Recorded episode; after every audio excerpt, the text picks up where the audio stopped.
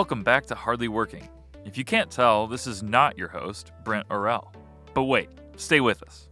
My name is Jake, I'm Jesse. And I'm Hunter. and we work as research assistants for Brent Orrell here at the American Enterprise Institute. If you listen regularly, you've heard Brent interview guests about everything from the social safety net to neuroscience to Waffle House. Every guest interview at its core is also an exploration of vocation and the careers and pathways that it leads us toward. And today, we get to turn the tables and hear Brent's own story. You'll hear about his vocational journey, his vocation and policy philosophy, and even a few of his favorite books. We also provide a sneak peek at our spring podcast lineup. If you have more questions for Brent that we don't get to, feel free to reach out via Twitter at OrrellAEI or email us at jesse.wall at aei.org. We hope you enjoy the show. Thank you so much for joining us on Hardly Working. Uh, we have Brent Orrell here with us today. Um, so thank you for joining us, Brent. Yeah, I'd just like to know who authorized this. I think Uh, authorized I, it. I, I don't recall turning this the turning this over to you all, but I'm I'm I'm kidding, of course. I'm excited to be with you guys, as I always am. Um, the best team at AEI.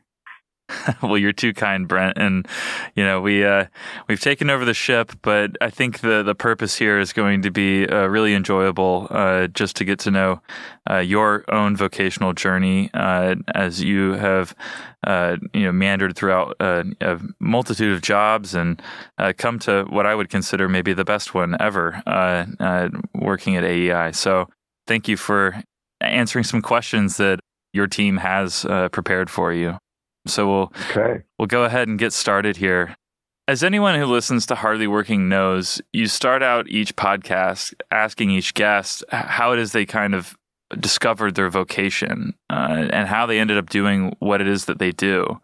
Um, so I would like to start out the same way. So, what is the short story version of how you came to be a workforce expert here at AEI, and who was particularly influential for you along the way there?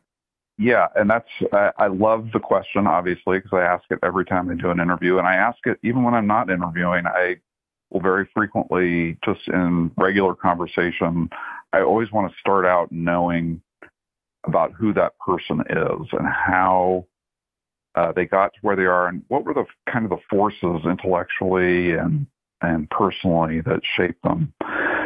So for me, uh, I would go all the way back uh, to high school, um, where I had a high school guidance counselor uh, who became a, a really a lifelong friend. Uh, he's he's he passed away a number of years ago, but uh, he was a, uh, a lifelong friend and mentor um, for me.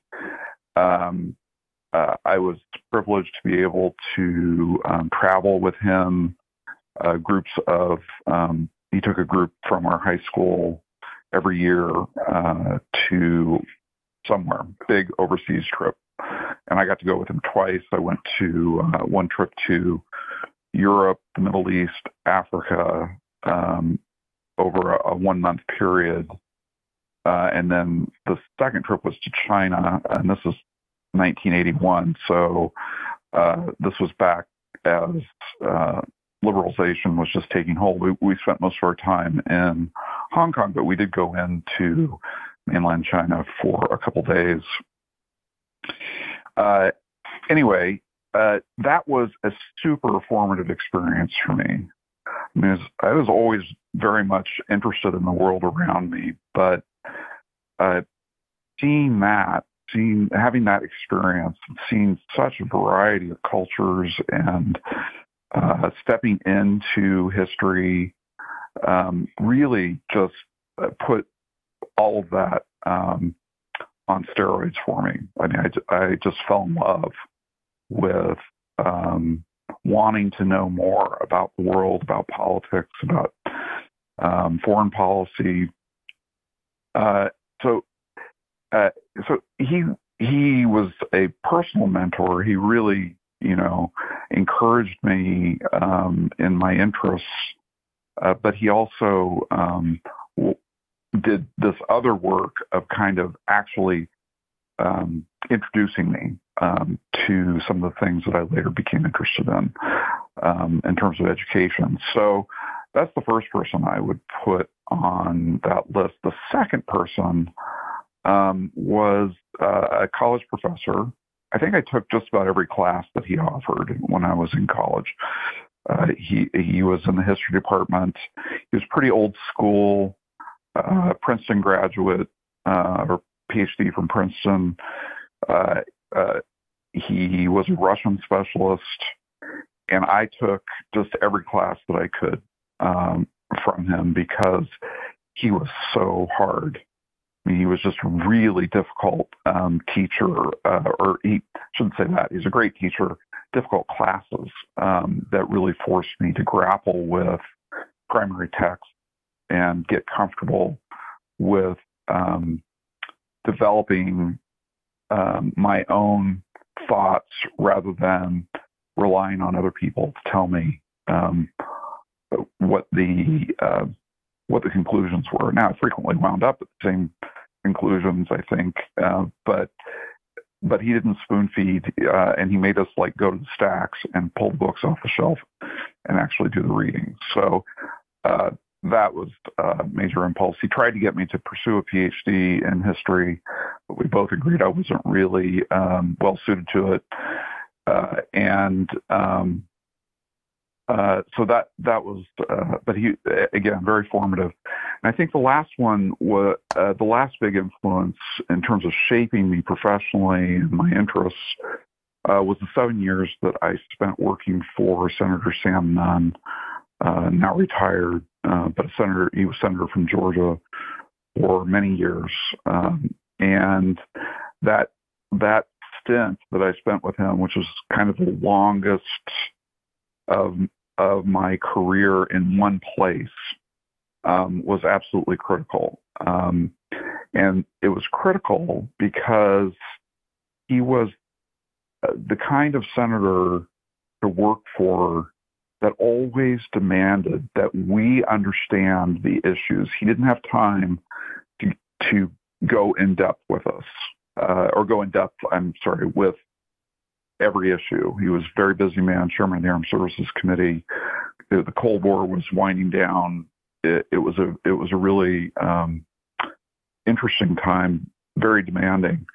And so he really relied on us to know the issues. And when he, what he meant by that was that he needed to know that we knew both sides of the argument, that we had to be able to articulate not the weakest arguments being used by one side or the other, but the strongest arguments so that he could make a decision how to vote based on what the strongest arguments were.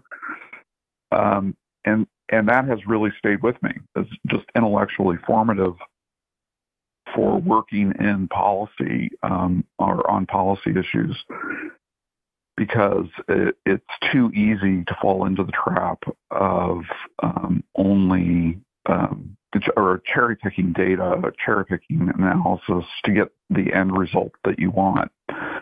Uh, and I found that to be invaluable um, in maintaining a kind of intellectual balance um, that's so critical, I think, in policy work.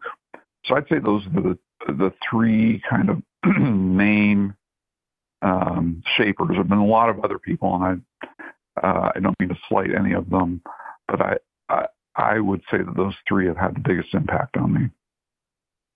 Yeah, that's that's really powerful. And like, just kind of final step. How did how is it that you ended up at AEI? So um, I spent 14 years uh, on Capitol Hill. Um, Capitol Hill staff usually, on average, stay about two or three years tops. So um, that, that was an unusually long stint uh, on on Capitol Hill. In 2001, I was um, hired into the Bush administration, uh, U.S. Department of Labor, to run um, the Faith-Based and Community Initiative Office that was just getting started. There uh, was there for the first term of the Bush administration, and then the second term, I went to um, the Administration for Children and Families, which is a division of uh, HHS, Health and Human Services, where I spent a lot of time on welfare policy. And and I think between those two experiences, you can kind of see uh, how my policy interests have developed very strong interests in labor and workforce and work as the pathway to self-sufficiency and um, uh, and work because of the 1996 welfare reform was also at the heart of welfare policy. So those two things kind of blended together. Um, after the Bush administration, I was in consulting for um, about 10 years. And then um, I always admired AEI um, as a serious uh, conservative institution, turning out, or turning out, I should say, great, reliable uh, analysis. And I'd always wanted to work at AEI. Um, and it just so happened that a good friend of mine, um, Ryan Streeter, who now runs domestic policy at AEI, he and I had worked together in the Bush administration, uh, called me up and said, why don't you try this out? You know, just come over and we'll, you know, we'll, we'll try a couple projects and see how it works. And so I did. And, uh, of course, I fell in love with AEI. Um, it is an amazing institution.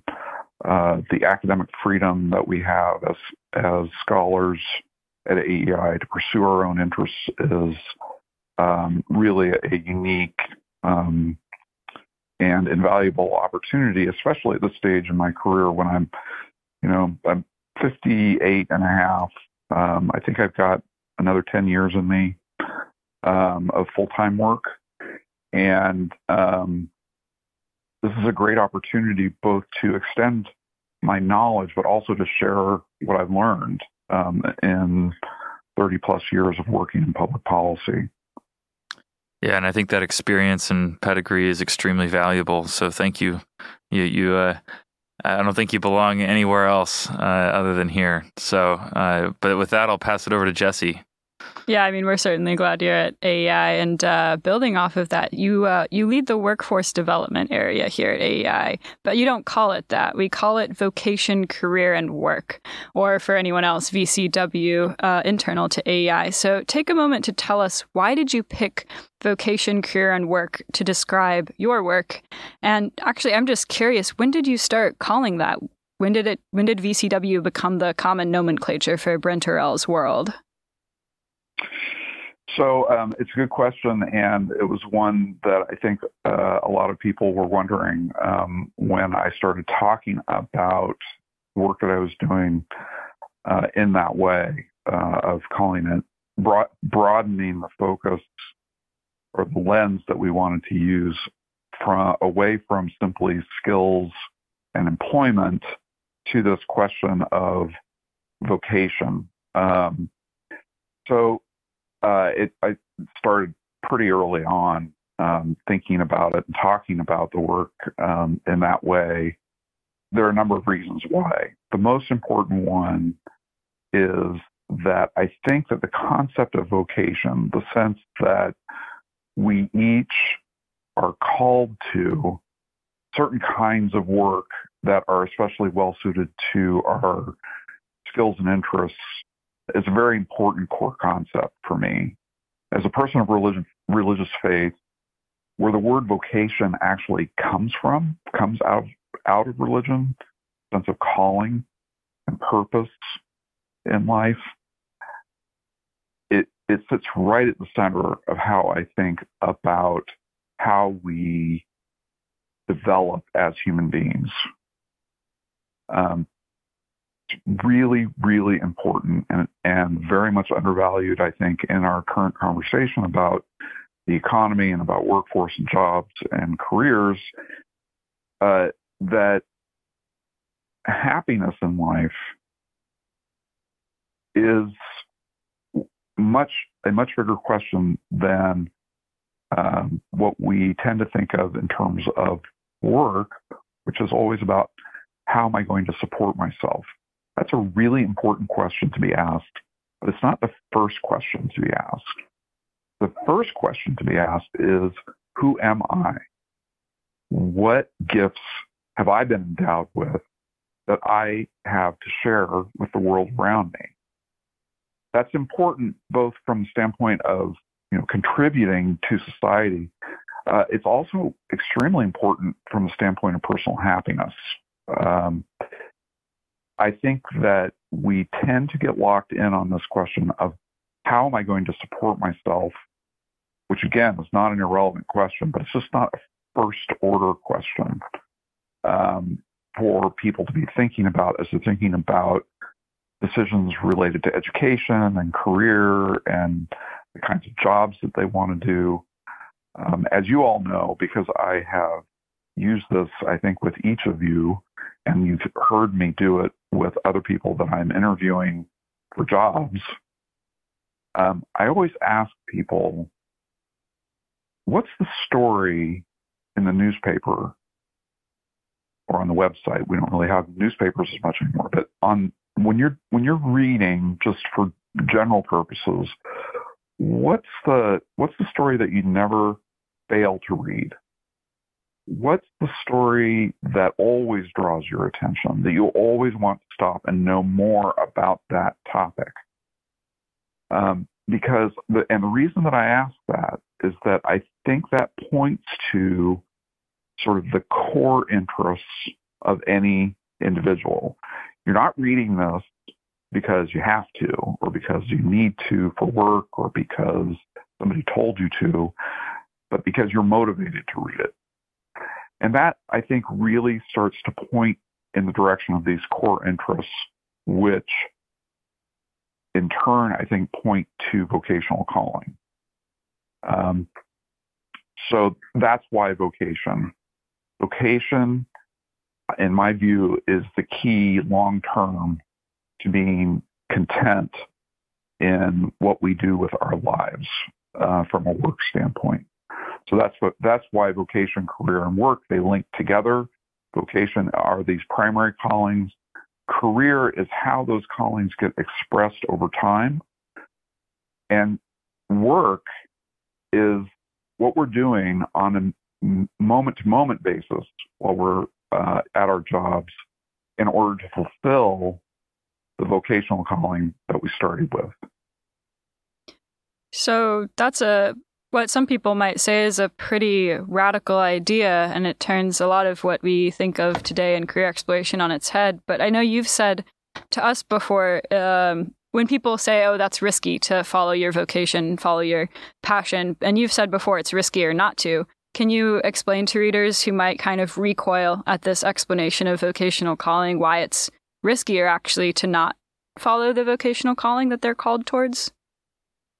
Well, you you and I and and uh, Hunter and Jake have all been working on a, a piece recently, and and one of the more interesting statistics in that piece are that about forty percent of Americans experience burnout in their jobs, and I think we have to ask the question why? Why that burn why do so many people experience burnout um, to the point where they end up leaving their occupation to go find something else. I would hazard a guess that a lot of that burnout is the result of a misalignment between vocation and work and, and probably career too, but certainly between vocation and work. If you aren't exercising your primary gifts, the things that you do just because that's kind of the way you're built, uh, I, I think you run a higher risk of burning out in a job, no matter how much it pays. Um, because what we know from the research is that job the the job satisfaction that we derive from money um, tops out at about seventy-five thousand dollars a year. The increments that you, we receive above that don't really add a lot to life satisfaction. You can have nicer toys. You can have a bigger house. Uh, you can acquire more. But that doesn't necessarily lead to greater personal happiness. In fact, in many ways, it doesn't at all. It just uh, gives you more things that you have to take care of. Um, uh, so that's that's why I say it's risky not to follow vocation, uh, not to engage in that exercise trying to understand what you're really built to do, um, because it increases the risk of burnout, disillusionment, uh, and a lot of other unhappiness in life. Um, and and honestly, who wants to be working on the thing that they're second best at or third best at just because somebody told you or told us that's what you should do because that's what's going to generate an income for you. I one of the other things connected to this I always try to say is look, we've got a 23 trillion dollar economy that we uh, that we swim around in here. Um, it is very unlikely that an an averagely educated, averagely motivated person is going to lack the basics of life, the things that they need to be able to buy to afford. That's that's pretty unlikely. It's not impossible. We could, you know, have an economic catastrophe and and uh, you know we're all on the on the uh, under the Thunderdome, uh, you know, fighting for our lives. But but that's pretty unlikely. Um, and in the meantime, um, we've got a lot of choices to make. So it's really important then if we if we turn down the knob around economic anxiety, you know, and the um, and the and the race to the top that we that we tend to get drawn into, and think more about uh, our personal wellness, satisfaction with the job that we do, um, not um, not run. We're not running the risk then of waking up one day and saying, "What did I do with my life?" That's a scary proposition. That's re- that's really powerful. Um, if I could jump in here, um, I'm curious. You're you're talking about this idea of vocation, and to to follow up on that, um, you ask the question, or you encourage listeners to ask the question, "Who am I?" as as a starting point. Um, so, what are some other questions or ways that listeners could consider um, to identify their own vocational calling?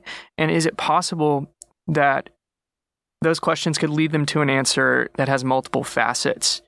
Um, uh, I guess another way to say that right. is: could one person have multiple vocations in multiple facets of their lives at the same time? Yeah. Yeah, no, I that's it's a really good uh, really good question. I'm going to start with that part. Work is only one part of our lives. Um, and um, actually, again, in the Christian tradition, if you use the word vocation, you are sometimes thinking about people who become priests or they enter a religious order as a monk or a nun. Those are called vocations. The other thing that's um, called a vocation is marriage. Um, that our um, our unions with our beloveds are vocations that have to be worked at, that we, we have a calling to it, and then we have to work at it. Um, and so vocation has uh, a number of different um, uh, facets. Our, our life vocation has a number of different facets, uh, including uh, including work um, and family. So, yes, vocation, that sense of calling and of purpose, uh, can be found in a number of different areas of life.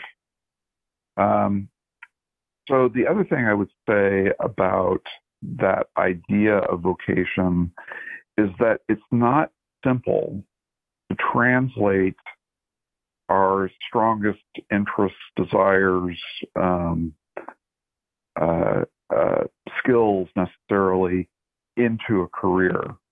And that's where you have to get into the economic question and really think hard about all right i've got i've got a, a picture of myself in terms of my core interests now i have to figure out how to translate vocation into uh, a career and into a job, um, or into a job and into then into a career, uh, and that's not that's not a simple matter. It isn't. Um, it isn't a matter of just saying, "Well, I I, I love watching movies, so I'm going to go to film school, and I'm just going to pray that it all works out somehow."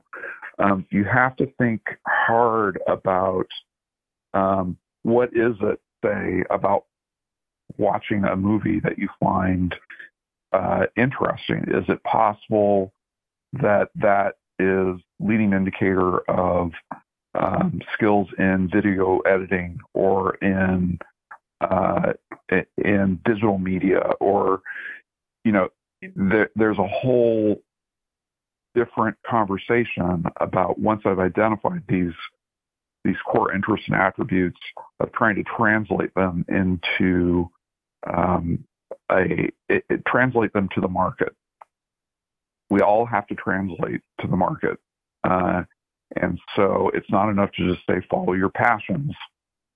Your your passions are just raw material for figuring out what you're good at, um, and uh, and and then figuring out how to take that into the marketplace and sell that interest and that ability and that skill um, in the market. So um, that's I think those all those things kind of work together. Vocation is a much broader, uh, much broader than just work uh, or just our work life, um, and it is not a simple matter to translate it. So how do we go about translating it? Well, I I can only give you what I've seen in my own life, which is finding those mentors uh, who can help you do that work, who can be your sounding board. And what I typically recommend to people is find somebody who really loves you, but isn't a family member. They need a little bit of distance from you uh, in order to help you be objective about yourself. Uh, and uh, encourage, um, but inject some reality uh, into the in, into the discussion about vocation. Um, I, so I think that is uh, that's an important step in the translation process. Don't try to do this inside your own head. Um, do it in conversation with others. Yeah, that's uh, like really important uh, to to find that kind of mentor figure, and I, I think oftentimes in people's introspection of trying to discern their vocation, like like you said, they might get almost stuck uh, to they have not gone down to the root of what it is that uh, really does drive their core interests. So, for like the film example, uh, I, I often find that people might stop at, oh, like it's a vocational interest of mine to love and watch movies, um, but they don't go that step further to ask, you know, maybe why is it, what is it about movies that, uh, or, or, films that makes uh, that that I'm so interested in or wanting to be a part of that. So I think people, uh, young people, stop too close up the chain there to kind of before they get to the the core idea as to why and and again want to reiterate the importance of that kind of like mentor uh, close associate that is like you said a little farther from the family but uh, definitely cares about your best interest some really important points there but as a follow on to that, there's a lot of discussion these days about just follow your passion, uh, do what you're passionate about, and I think you kind of touched on this like uh, pretty uh, uh, briefly, but I, I, would like to kind of dive in for a second about what you think is the relationship between someone's passions and and how that manifests into a career. Because I know someone who uh, has experienced uh, some serious burnout uh, uh, making their passion their work, and hmm. has since kind of shifted things to be a bit more parallel. Their passion and their work don't necessarily intersect directly, but he's found a way to make his passion and his work separate but related. Um, so, like, what, what, do you what do you feel is like the right way uh, to go about organizing your passions in your career? Yeah, passion uh, has somehow become a dirty word um, especially especially among I would say uh, conservatives um, that it's it's really viewed as being just you know like impractical and uh, and again there's this lingering cloud of anxiety um, around people that um, you know if you follow your passions you're going to wind up as a barista for the rest of your life that actually isn't going to happen um, you know the the data on this is pretty clear uh, that you know if you if you follow through on your educational pathway, whether it's a four year degree or you know some sort of post secondary or an apprenticeship or something like that, uh, you're going to be fine. You know, um, like I said, it's a 23 trillion dollar economy. Um, so, uh, uh, you know, when politicians, uh, you know, say things like we've you know we don't need more philosophers or we don't need more anthropologists i mean the first question i would want to ask a politician who said that is how do you know you know what makes you believe that that's the case um, maybe you've got the next great philosopher on your hands maybe you've got uh, a somebody who's going to provide breakthrough research uh, that helps us understand more um, about the world around us as an anthropologist. You you don't know that, uh, and it's a it, it's a facet of populism as it relates to um, education, training, and workforce, which I think is particularly pernicious.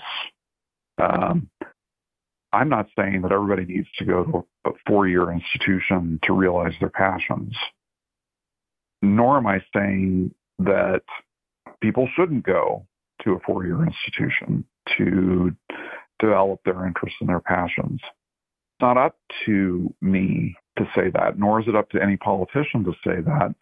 That's a decision that people reach on their own uh, in cooperation and conversation with the people around them who know them and can help to guide them.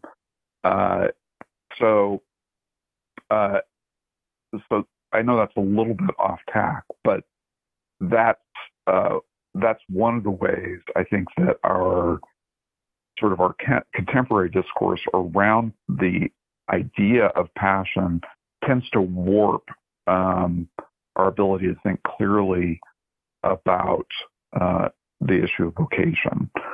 Um, we have tremendous. We we are blessed as Americans to have tremendous uh, sorry, a tremendous amount of choice in life, uh, and but it can also be a burden uh, to have that many choices, and we need to invest up front in setting course around those choices um, rather than just um, like checking a box. Uh, you know, I, I read recently that 90% of American parents want to see their children go into engineering. Uh, that's absurd. Uh, there's no way that that that could ever, in any conceivable universe, um, be true. That 90% of Americans have a um, a capacity or an interest uh, to become engineers.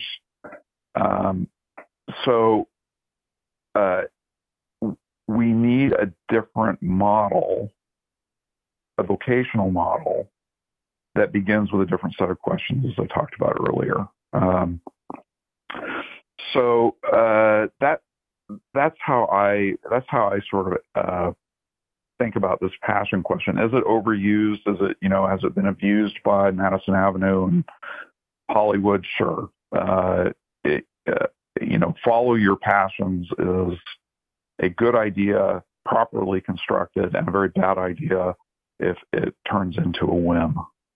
Right. Yeah, there seems to be a little bit of the Smithian man of system going on from both sides uh, uh of the uh, political spectrum when it comes to, uh, you know, trying to, uh, when it comes to that term passion. Um, you know, I think people need to realize that there's no one way to go about your vocational journey. Um, so yeah, it's much. I agree. It's it's a, it's an organic process that we uh, that we want to try to systematize. So uh, and that that's that's a mistake. Don't don't try to turn this into a system.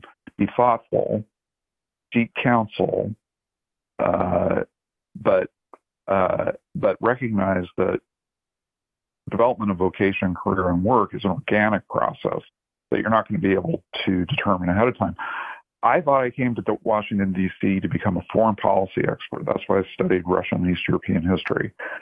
And then I got here and I realized that I was competing with people with PhDs uh, to answer letters from constituents in that field. Um, and so I had to then pull back and say to myself, what am I going to do now? I can't, I can't compete against that or I can't compete easily against that. So, uh, um, and then I and then I discovered that the same tools that I had that I had learned uh, in terms of close reading and reflection were very very useful across the policy spectrum. And then I found that I was really interested in poverty issues. And I could apply that passion around understanding um, to a very particular policy set of policy issues that I, uh, that I just you know fell in love with trying to understand. So that that's a I think a good example of sort of that translation from um, you know vocational interest to the practicalities of the market. Um, no, not many people were really interested in, in learning more about poverty, uh, and and I found that I was. So I want to dig into that exploratory phase that you're talking about here in matching your interests to the market and it it happens all over because we have we live in an economy full of choices. You go to the store and you decide you're going to buy peppers, and then you realize, oh, there's five types of peppers. And I think that happens with university and, and vocation too. It's like someone decides they're going to study policy, and they think, oh, great, I decided. And then there's an infinite amount of policy questions that they could explore for the rest yeah. of their life. Um, and you you were talking about how you kind of found your way to i guess you would say would you say a did you find your vocation when you decided to start exploring poverty? And then b were there any kind of red flags in the, what you were exploring before that maybe you weren't really interested in that in the first place? Or was it really a, a kind of market push that led you to poverty rather than an internal magnetism towards poverty? Yeah, I mean, I, I, I think there were there were some magnets there for sure. I mean, I my uh, one of my favorite classes in college um, was this class. It was called the History of the American City, and uh, it was probably 25 people uh, in the class, and um, most of them couldn't stand it. Could not stand it because of the instructional uh, methodology that the professor used. She she was kind of this petite woman, um, and and she, every you know Monday, Wednesday, Friday, or whenever we met, I can't remember Tuesday, Thursday.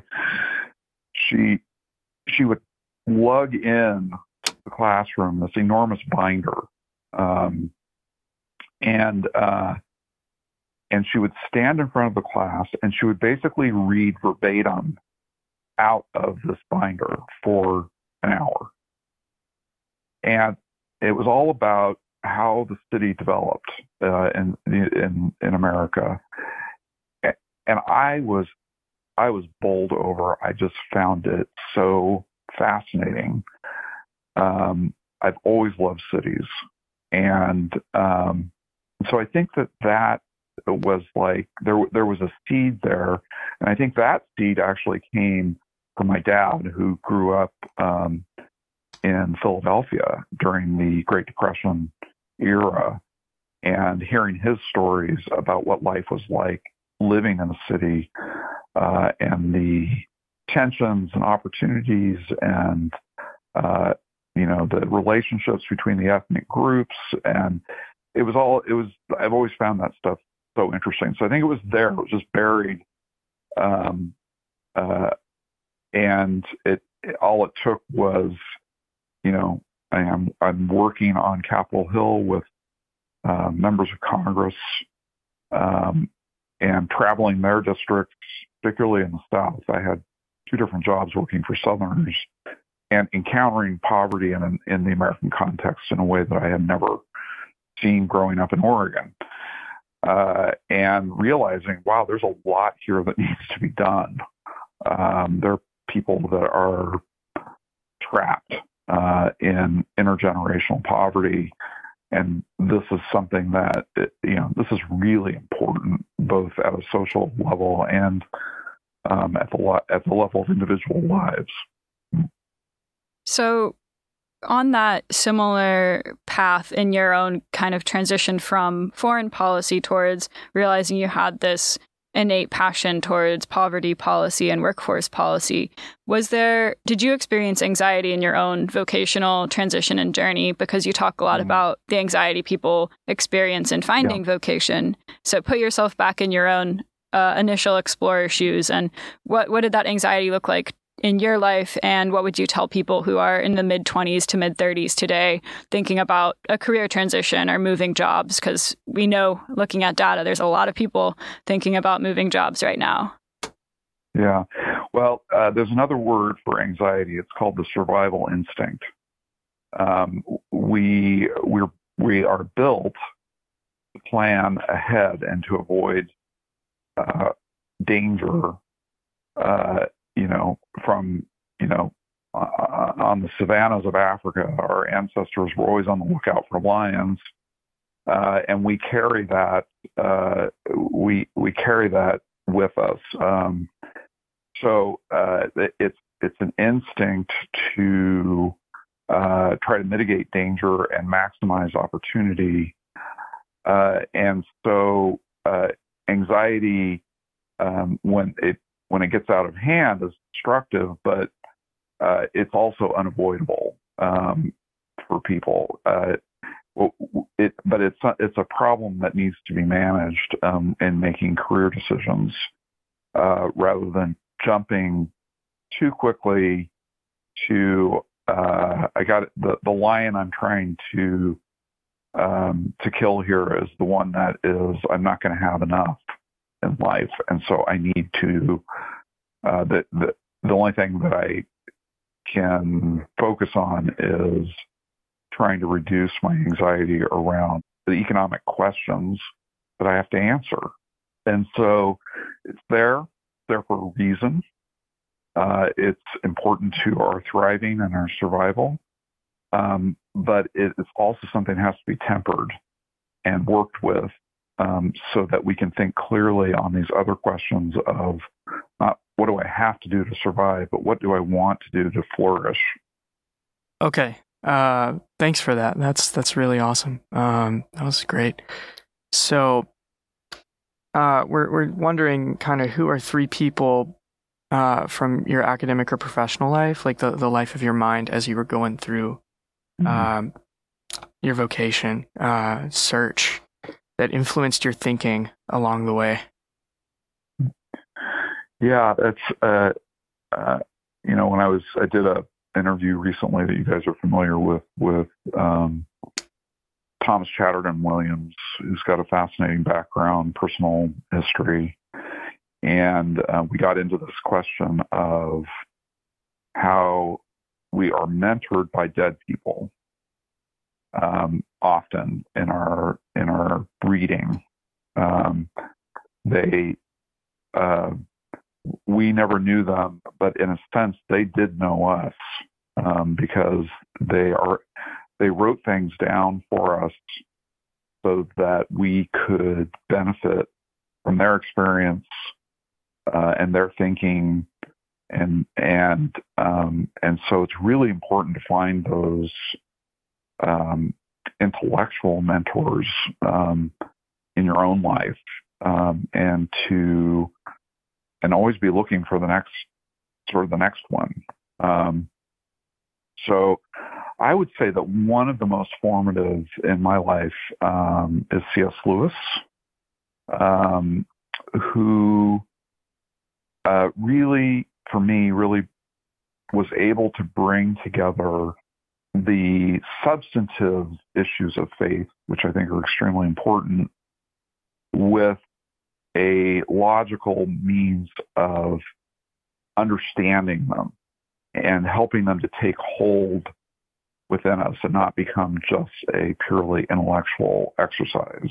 I would say that he's a biggie for me. More recently in my life, the work of Adam Smith, the great 18th century philosopher, the founder of kind of what we think of today as market economics, has become a really important bridge figure um, for me uh, because, uh, and he's he's very well known for um, the Wealth of Nations. Obviously, that's the book that's really associated um, in, with him uh, in people's minds. But this other book, you guys have heard me talk a lot about this, and we're all reading this book together now. Um, but the, the, other book, and I think more important book, uh, is The Theory of Moral Sentiments by Adam Smith, which gives a language for understanding how human beings develop um, that is universally accessible. Um, I have a theological language about who human beings are and why they are uh, the way they are. Um, and what what's been especially helpful to me is that uh, that Adam Smith gives a language for articulating very very similar ideas in a in a in a vocabulary that can be accessed by people who don't believe in God. Um, and uh, and I think that's from a policy standpoint, policy development standpoint, that's just extremely important. Not enough for me to say that we need to do certain things because people are made in the image of God and they uh, have uh, innate dignity um, that has to be respected. Uh, I can also say, you know what Adam Smith says about how human beings develop? He says that we develop in relationship with one another. Um, and that those two ideas uh, are consonant with one another, the theological and the sort of philosophical reflection on how human beings develop, how they discover themselves, how they discover the world. Um, like there's not a lot of space between them. And Smith was not a religious man, at least that we can tell. That he doesn't really appeal to a deity. So that's been very, very important to me. Um, and I, I feel mentored by this man who died 300 years ago um, uh, in, in kind of um, grappling with the work that we have to do, um, you know, on our team. Uh, and I'll just give one example of how it kind of plays out, which is that um, the the libertarian insight around the centrality of the individual um, in relationship to other people is really the core explanation for how the market operates, both how human beings develop and how the market operates. And we need to respect both of those things. We we need to respect this pathway of human development um, and the autonomy of the um, agency of the individual um, in making decisions for themselves about vocation, career, and work. Um, and uh, so consequently, we, you know, in the products and things that we um, develop, we talk a lot about um, you know, methods for restoring agency, helping people develop agency, um, of systems that respond to the market signals of individuals making choices. Those are all that all kind of grows out of um, this Smith for me out of this kind of Smithian reflection. Um, so that's that's how I would say that applies. Um, in a in a real world um, in a real world way.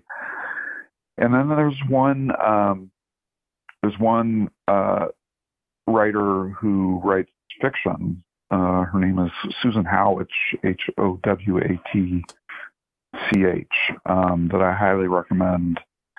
Um, and again, uh, her novels, which uh, are great fun to read, are also kind of like deeply, deeply interested and um, uh, focused on the internal life of human beings and how that internal life connects to um, the society around them. So uh, those are the three authors that, that really come to mind for me. Yeah, that's like super helpful for understanding, you know, where your head's at. Um, and that's quite a, a meaty reading list uh, for our listeners to to explore themselves. I know the uh, uh, the I guess the repertoire of C.S. Lewis and uh, and definitely the length of Adam Smith's works uh, can keep uh, people busy for quite a while, but uh, uh, and is well worth the journey. But uh, you know, kind of tacking a different route of you know what what are three books that you would say or commend unto people who are discerning their career path or vocation right now that are particularly helpful for that kind of uh, that kind of pursuit uh, specifically, um, either fiction or, I, or, or, otherwise? Yeah, so uh, it, I would strongly recommend um, a book. Uh, the title of it is Range, R A N G E, Range, um, by um, Shapiro, I think is the author's last name.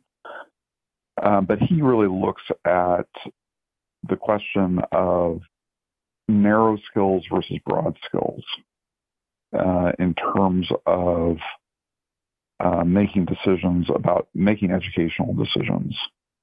Um, you know, he talks about, um, uh, you know, who's the Swiss tennis player whose name I can never remember? Roger Federer. Uh, yeah, Roger Federer. Thank you.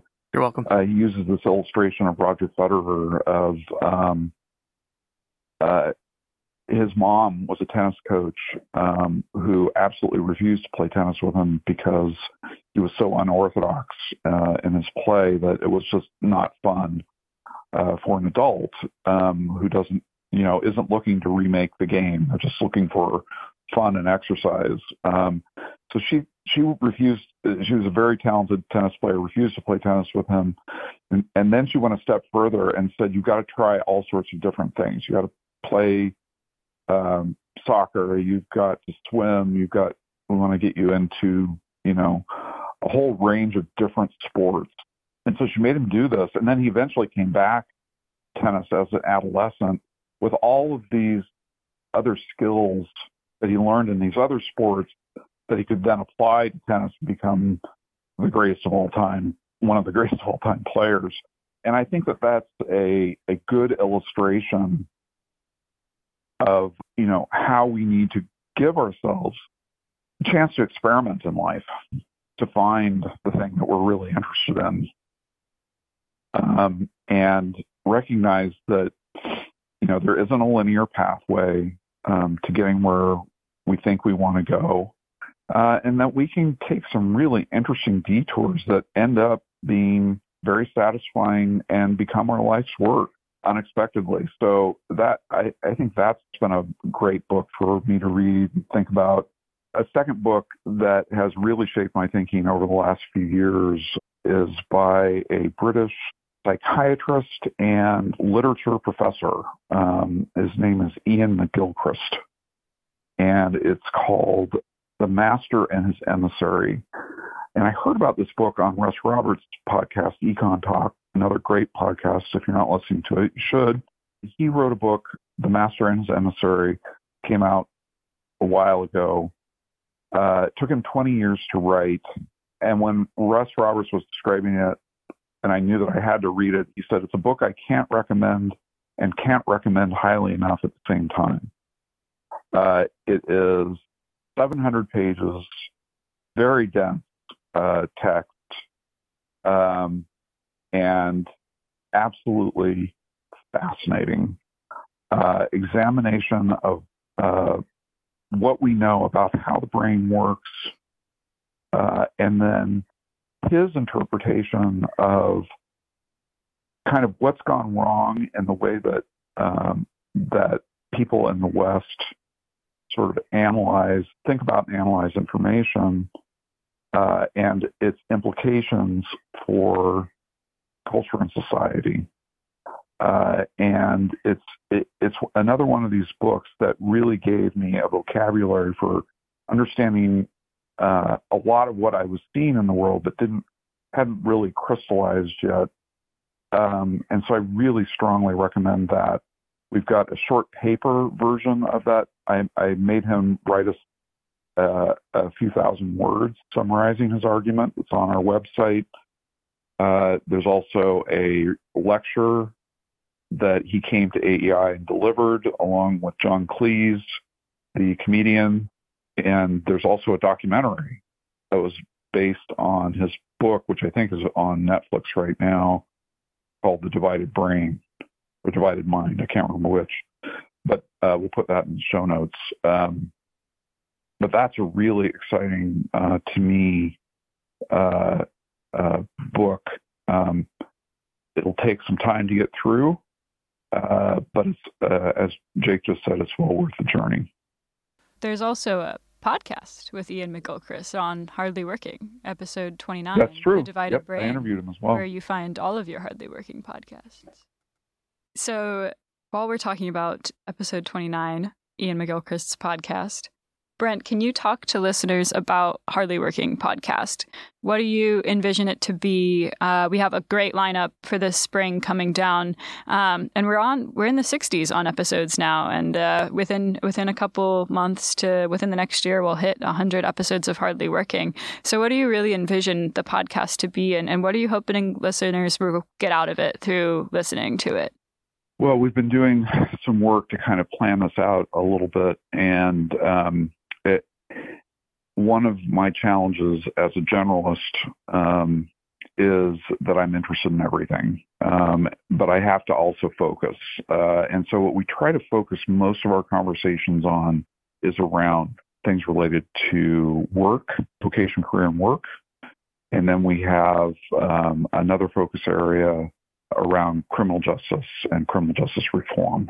And so, one of the things I'm really excited about coming up is a series of podcasts that we're going to be doing on criminal justice reform, looking at it from both high level policy, abstract questions, all the way down to um, you know theories of desistance, how people learn to stop committing crimes, to interviews with people who have been to prison uh, and run organizations that are designed to help people um, who are transitioning out of incarceration.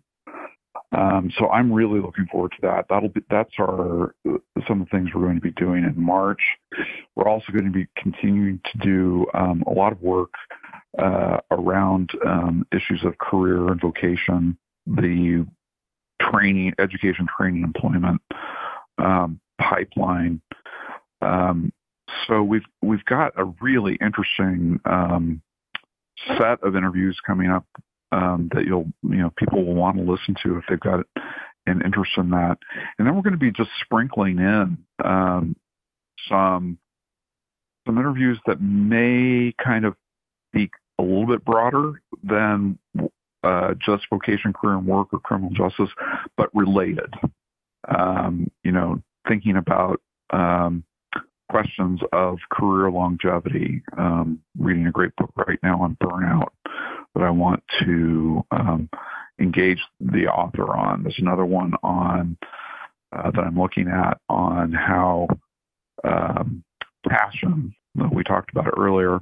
Passion is actually something that is only for elites, uh, and I want and and that it has a way of disadvantaging um, people who are outside the mainstream by focusing on, by encouraging people to focus on passion. So I want to, I, I want to keep pushing into these topics on uh, the podcast and bringing people along um, in in kind of the journey of thinking and discovery that we have the privilege of as a team doing every day. Yeah, we're all very excited about what we have lined up for Hardly Working as well. And just while we're talking directly to you listeners, if you have anybody that you want to hear Brent interview, or if you hear something on an interview that you have a question about, or even something that you disagree with, or something that you recoil at, uh, you can tweet Brent. And Brent, what's your Twitter handle? At OrrellAEI. So he is very active on Twitter. And also, you can email us if you find Brent's Scholar page. That's actually going to be my email. But we're always open to, to talking to listeners and hearing you guys' disagreements, complaints, uh, and praise as well, hopefully. Great. So we're nearing the end of our time here. So to close up shop here, we want to circle back to the vocational themes that have been the broad theme here today um, and ask you about particular pieces of advice or wisdom uh, that you've gotten along the way from different types of people? It's a question that you like to ask guests at the end, the end of episodes, so we want to pose it to you. Um, so, what are words that have stuck with you throughout your vocational journey, and mm. how have you turned that into motivation in your own work? There was a book, a book written a number of years ago, not a very good book, but a good idea for a book. Words that count, I think was the name of it but it was a set of interviews um, with sort of famous people um, about uh, about things that were said to them that have kind of stayed with them um, over their lives and really shaped uh, who they are as people. Not always positive. In fact, one of the more interesting stories in that book was that um, Muhammad Ali had this um, like junior high teacher or maybe high school teacher who like criticized him and and uh, cut him down constantly in class. You know, you'll never amount to anything. You'll never do anything with your life. You're just a waste of protoplasm, basically. Um, and uh, and that drove him to become who he was as a boxer. And, and when he won the heavyweight title, he went back to that teacher, that school, that teacher, and threw it on her desk and said, "You're wrong." Um, so it's not always uh, it's not always a positive thing um, that that shapes us. I would say for me, one of the main things that has stayed with me, uh, a couple things that my my dad um, said to me. One was um, that the world is is full of givers and takers. You need to make sure that you are a giver. That has really stayed with me. You know, to be other directed, um, uh, and it happens to fit pretty well with kind of my basic personality. I think world's full of give, givers and takers, and so be a giver. And then he would also say, the world is not going to change for you. You're going to have to change for the world. And I think that gave me a sense of realism about life, and it's surprisingly applicable to work and and career.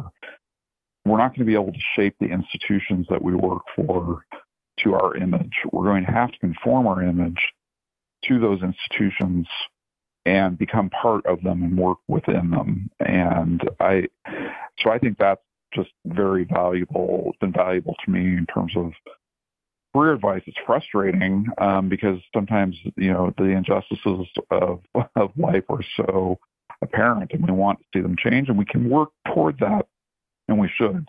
But uh, we shouldn't expect the world to change for us. That's a really good note to end on. Brent, thank you for your time. Thank you for letting us do this. This has been a real treat for us on, on the research team here. And we love working with you and we love working on these topics and we're glad to hear your take on them. So thanks for your time. Well, you guys are absolutely the best. And I'm going to just say this publicly. I am so fortunate that you guys found your way into uh, AEI and into my life and into the life of the work that we're doing together. And I couldn't do it without you. So uh, it's it's an honor and a privilege um, to labor alongside you and, and work together to add what we can um, uh, to the knowledge um, and understanding of the world. Well, that's an incredibly heartfelt note uh, to end on. So, thank you for joining us this week on Hardly Working. You bet. We'll see you guys soon. Thank you for joining us on this episode of Hardly Working. I'm your host, Brent Orrell, and I hope you tune in next time to learn more about the state of workforce development in America. Be sure to like and subscribe to our podcast. Let us know at vocation at aei.org if there are any topics you'd like us to cover. As always, we hope you find the job that fits so well it feels like you're hardly working.